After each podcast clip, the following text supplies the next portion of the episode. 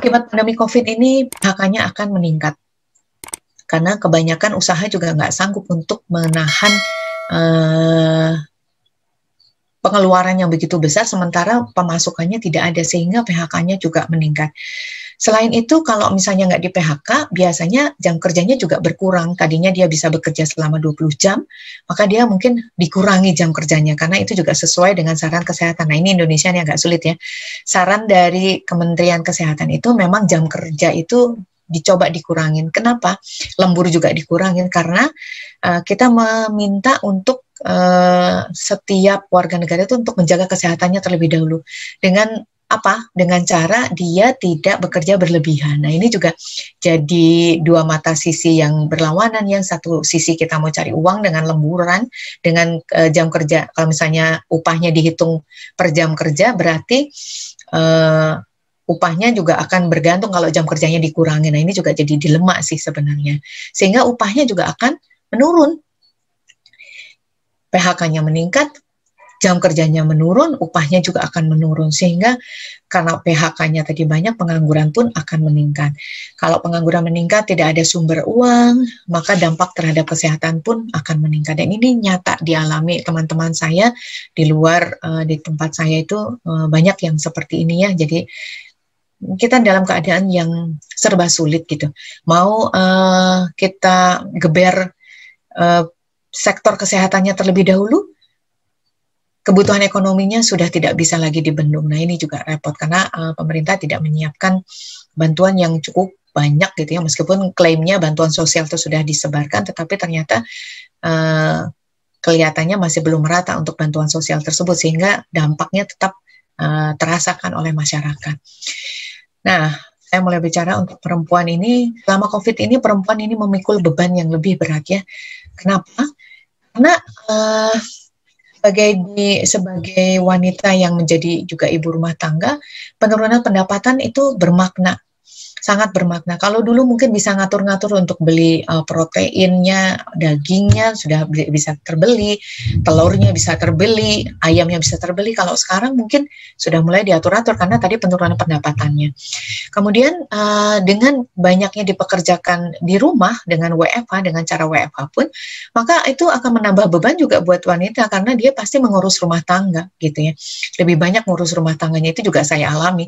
Perasaan saya bekerja WFH lebih banyak WFH malah lebih capek daripada kalau uh, bekerja dari kantor karena mau nggak mau melihat rumah kemudian anak-anak juga harus uh, makanan tuh harus siap terus ya mungkin kalau di kalau bekerja di kantor sudah disiapkan kita berangkat ada tidak ada makanan sudah kita siapkan sudah kita cukupkan demikian.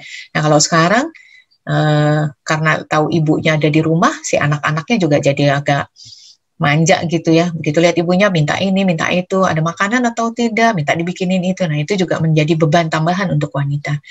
Yang ketiga adalah uh, beban uh, tambahan mengawal proses pembelajaran anak. Ini juga saya juga dirasakan oleh banyak uh, pekerja perempuan ya, mau tidak mau dia juga harus ngawal karena uh, pembelajaran proses pembelajaran jarak jauh ini meminta kita untuk menjadi guru di rumah gitu.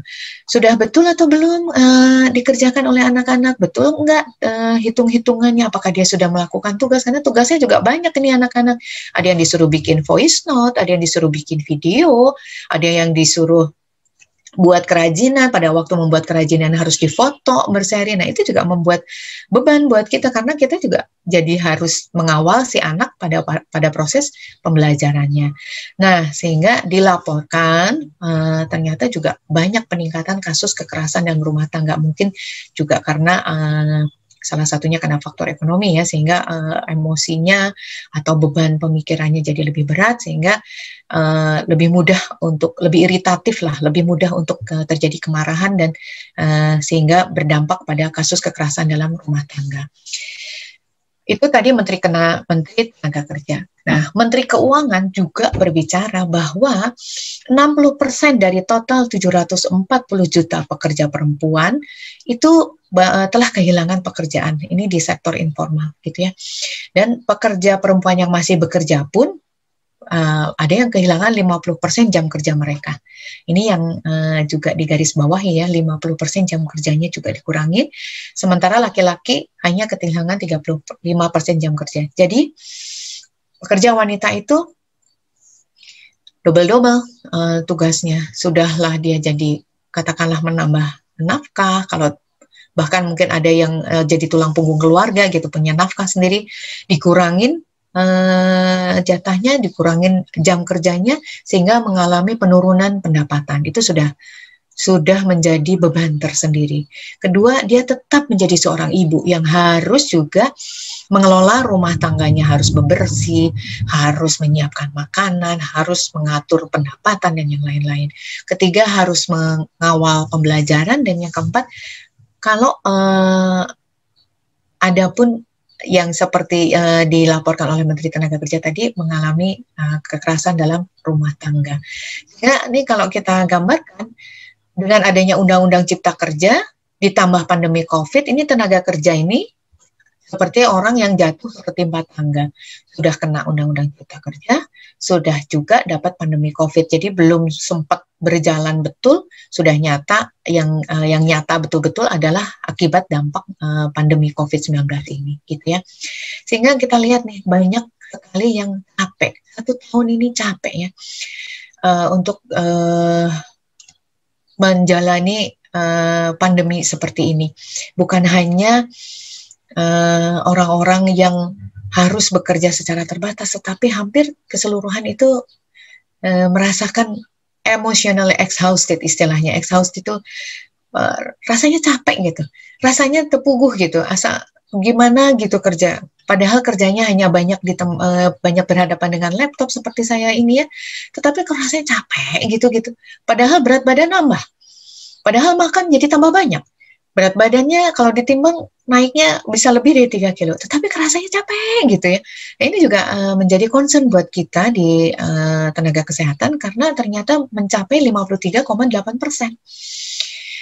Selain itu setelah kecapean juga ini ya yang yang yang yang juga cukup cukup menarik adalah increase sadness in day to day life. Jadi increase sadness itu artinya murung aja gitu. Rasanya tuh hidup kita tuh madesu gitu masa depan suram gitu ya aduh ampun ini saya kutip dari mm, rekan uh, saya di Amsterdam yang di sana sudah melakukan penelitian terutama untuk pajanan psikososial ini.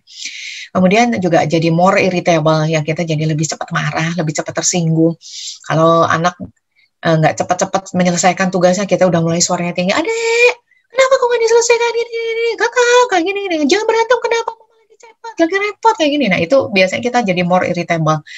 Sehingga eh, kadang-kadang uh, kita juga merasa ini gimana sih? Mau kapan sih selesainya pandemi ini ya gitu. Masa kita mau begini terus sudah satu tahun nggak ada kejelasan masih sudah ada vaksin tapi masih seperti ini sementara uh, kebutuhan ekonomi juga tetap meningkat jadi generally more confused juga banyak.